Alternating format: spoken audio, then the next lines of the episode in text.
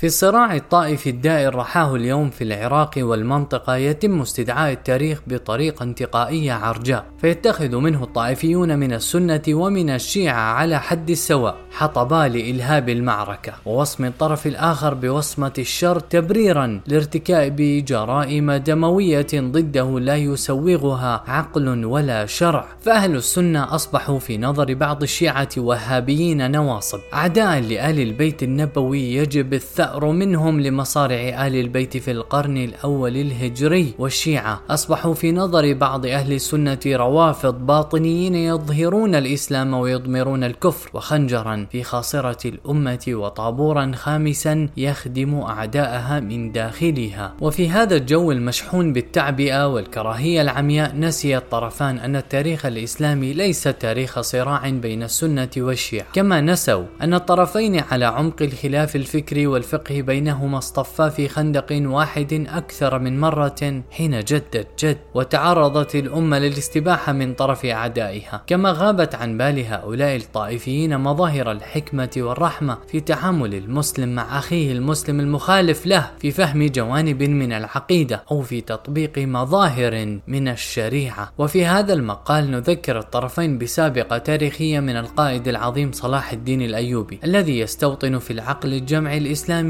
مكانة خاصة. صلاح الدين الأيوبي وهو قائد عاش في عصر شبيه بعصرنا من حيث استباحة بيضة الأمة وتكالب أعدائها عليها وافتراق كلمتها. لكنه بتركيب عجيب بين الشجاعة والحزم من جانب والحكمة والرحمة من جانب آخر استطاع أن يستعيد بيت المقدس من أيدي الصليبيين وينقذ مصر من شرهم ويوحد كلمة الأمة في عصر عز فيه الموحد والناصر. وساد المفرق والمخذل. وكان له كل ذلك بفضل فقهه بسلم الأولويات ووعيه العميق بظروف الطوارئ التي تمنع استنزاف الذات في الحروب الكلامية والصراعات الجانبية. والسابقة التاريخية المقصودة هنا هي تعامل صلاح الدين الأيوبي مع حكام الدولة العلوية الفاطمية في مصر الذين أعلنوا أنفسهم خلفاء مجانبة للخلافة العامة في بغداد.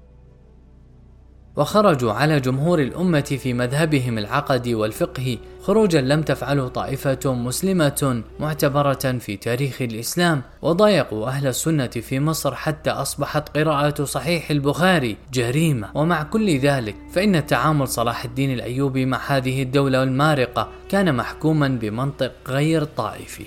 وكان مبنيا على إدراك عميق لظروف الطوارئ التي تعيشها الأمة وهي محاصرة بين فكي الخطر الصليب القادم من الشمال والزحف المغول الداهم من الشرق. وأول ما يلفت النظر هنا استنجاد الخليفة الشيعي الفاطمي في مصر بحاكم الشام السني نور الدين زنكي. وهو ما فتح الباب لقدوم صلاح الدين إلى مصر وعمله وزيرا للدولة الفاطمية وقتاله الصليبيين تحت رايتها سنين عديدة دون اعتبار للخلاف المذهبي بين الطرفين. كما يلفت النظر أيضا أسلوب الحكمة والرحمة والوفاء الذي تعامل به صلاح الدين مع القيادة الفاطمية حينما مال ميزان القوة لصالحه وأصبح قائدا عسكريا مسيطرا ثم أخيرا ملكا لمصر والشام بعد وفاة الخليفة الفاطمي العاضد. يروي ابن شداد وهو كاتب صلاح الدين الخاص ومؤرخ سيرته في كتابه. النوادر السلطانية والمحاسن اليوسفية. وأبو شامة في كتاب الروضتين في تاريخ الدولتين. بعض الأمور التي تعكس حكمة صلاح الدين وبعد نظره وفهمه لأخوة الإسلام التي لا تسقط إلا بسقوط أصل الإسلام.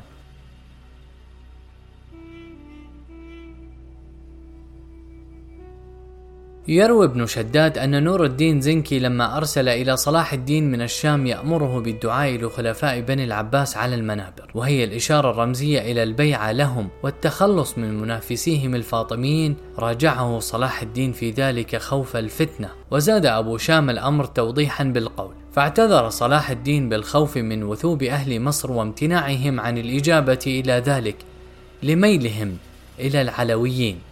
فصلاح الدين كان حريصا على توحيد الكلمة بترفق وتلطف ودون استعجال أو قفز على الوقائع الاجتماعية والثقافية المتراكمة على مر الزمان. وبعد إصرار نور الدين على أن ينفذ صلاح الدين أمره انتظر صلاح الدين حتى مرض الخليفة الفاطمي العاضد فأقعده المرض عن حضور الصلوات وتسيير الشأن العام فبدأ صلاح الدين في التنفيذ. ولو أراد تنفيذ الأمر في صحة الخليفة الفاطمي وقوته لفتح الباب أمام اقتتال داخلي بين المسلمين في مصر ثم لما مات العاضد. وعيد ذلك بمدة وجيزة ندم صلاح الدين على استعجاله في تحويل الخطبة وعدم التروي أكثر في الأمر قال أبو شامة. وأما ندم صلاح الدين فبلغني أنه كان على استعجال بقطع خطبته وهو مريض وقال لو علمت أنه يموت من هذا المرض ما قطعتها إلى أن يموت.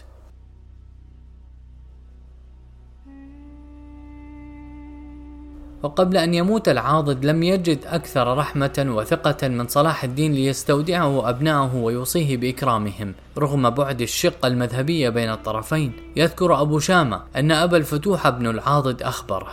إن أباه في مرضه استدعى صلاح الدين فحضر. قال وأحضرنا. يعني أولاده وهم جماعة صغار. فأوصاه بنا فالتزم إكرامنا واحترامنا رحمه الله. قصر ووكل بهم من يحفظهم كما يروي ابن شداد.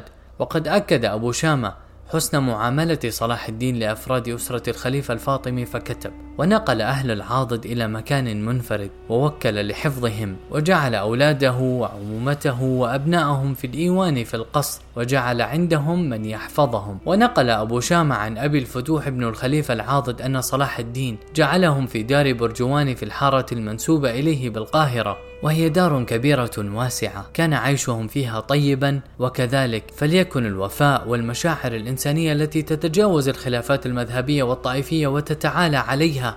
ولما مات الخليفة الفاطمي لم يظهر صلاح الدين شماتة ولا غبطة برحيل عدوه المذهبي كما يشمت حملة الفكر الطائفي اليوم بعضهم ببعض بل جلس السلطان للعزاء وأغرب في الحزن والبكاء وبلغ الغاية في إجمال أمره والتوديع له إلى قبره كما يقول ابن شداد. فلم ينس صلاح الدين للعاضد أنه عينه وزيرا لمصر واستودعه ثقته وحمله لواء الدفاع عن مصر ضد الصليبيين.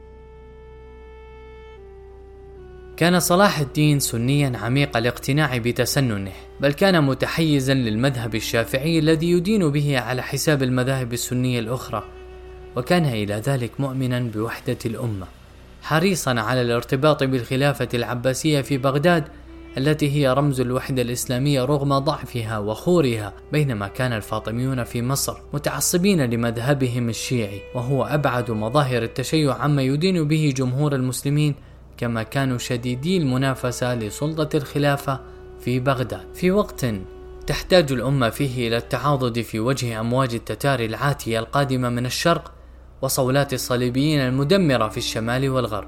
لكن صلاح الدين كان يدرك أن الخلاف بين أهل الملة الواحدة يجب أن يتم حسمه في ساحة الفكر لا في ساحة المعركة وأن هذا الخلاف مهما تعاظم وتراكم على مر القرون ومهما تجاوز الفروع إلى الأصول يظل خلافا داخل البيت الواحد لا يصلح التعامل معه بغير الحوار المتأسس على الحجة والبرهان. وبهذه الرؤية الحكيمة الرحيمة غير صلاح الدين وجه مصر من دولة يحكمها الفكر الشيعي إلى دولة يسود فيها الفكر السني دون أن يجر المجتمع المسلم إلى حرب استنزاف طائفي بين السنة والشيعة. وكانت منهجية صلاح الدين هي تغيير المناخ الفكري والفقهي السائد بطريقة مترفقة هادئة دون مواجهة أو ضوضاء. فأسس صلاح الدين مدارس كثيرة في مصر والشام وفلسطين تحمل الفكر والفقه السني منها المدرسة الناصرية والمدرسة القمحية والمدرسة السيفية في مصر ومنها المدرسة الصلاحية في دمشق ومدرسة بنفس الاسم في القدس. ولما كانت جامع الأزهر يومها غرة الدولة الفاطمية ومركز أيديولوجيتها وأهم إنجازاتها العلمية. لم يسعى صلاح الدين إلى هدمه أو انتزاع قيادته من الفاطميين وأشياعهم من الفقهاء وإنما انتهج استراتيجية التفاف حكيمة للتعاطي مع هذه المؤسسة العظيمة. فنقل صلاح الدين خطبة الجمعة وهي يومئذ رمز سيادة الحاكم وتأكيد شرعيته من الجامع الأزهر إلى الجامع الحاكم بالقاهرة فهمش المؤسسة التي يسيطر عليها الفكر الفاطمي والتف عليها بحكمة وروية دون أن يدخل في مواجهة مفتوحة مع القوى الدينية المرتبطة بالنظام القديم.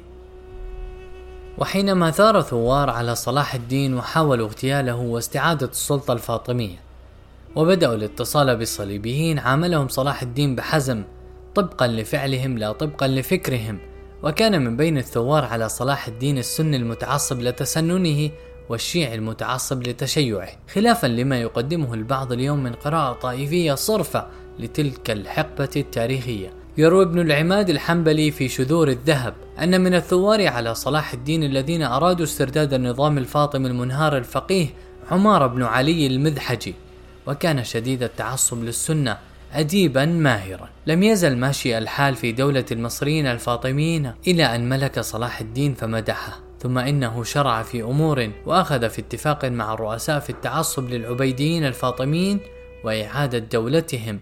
فنقل أمرهم وكانوا ثمانية إلى صلاح الدين.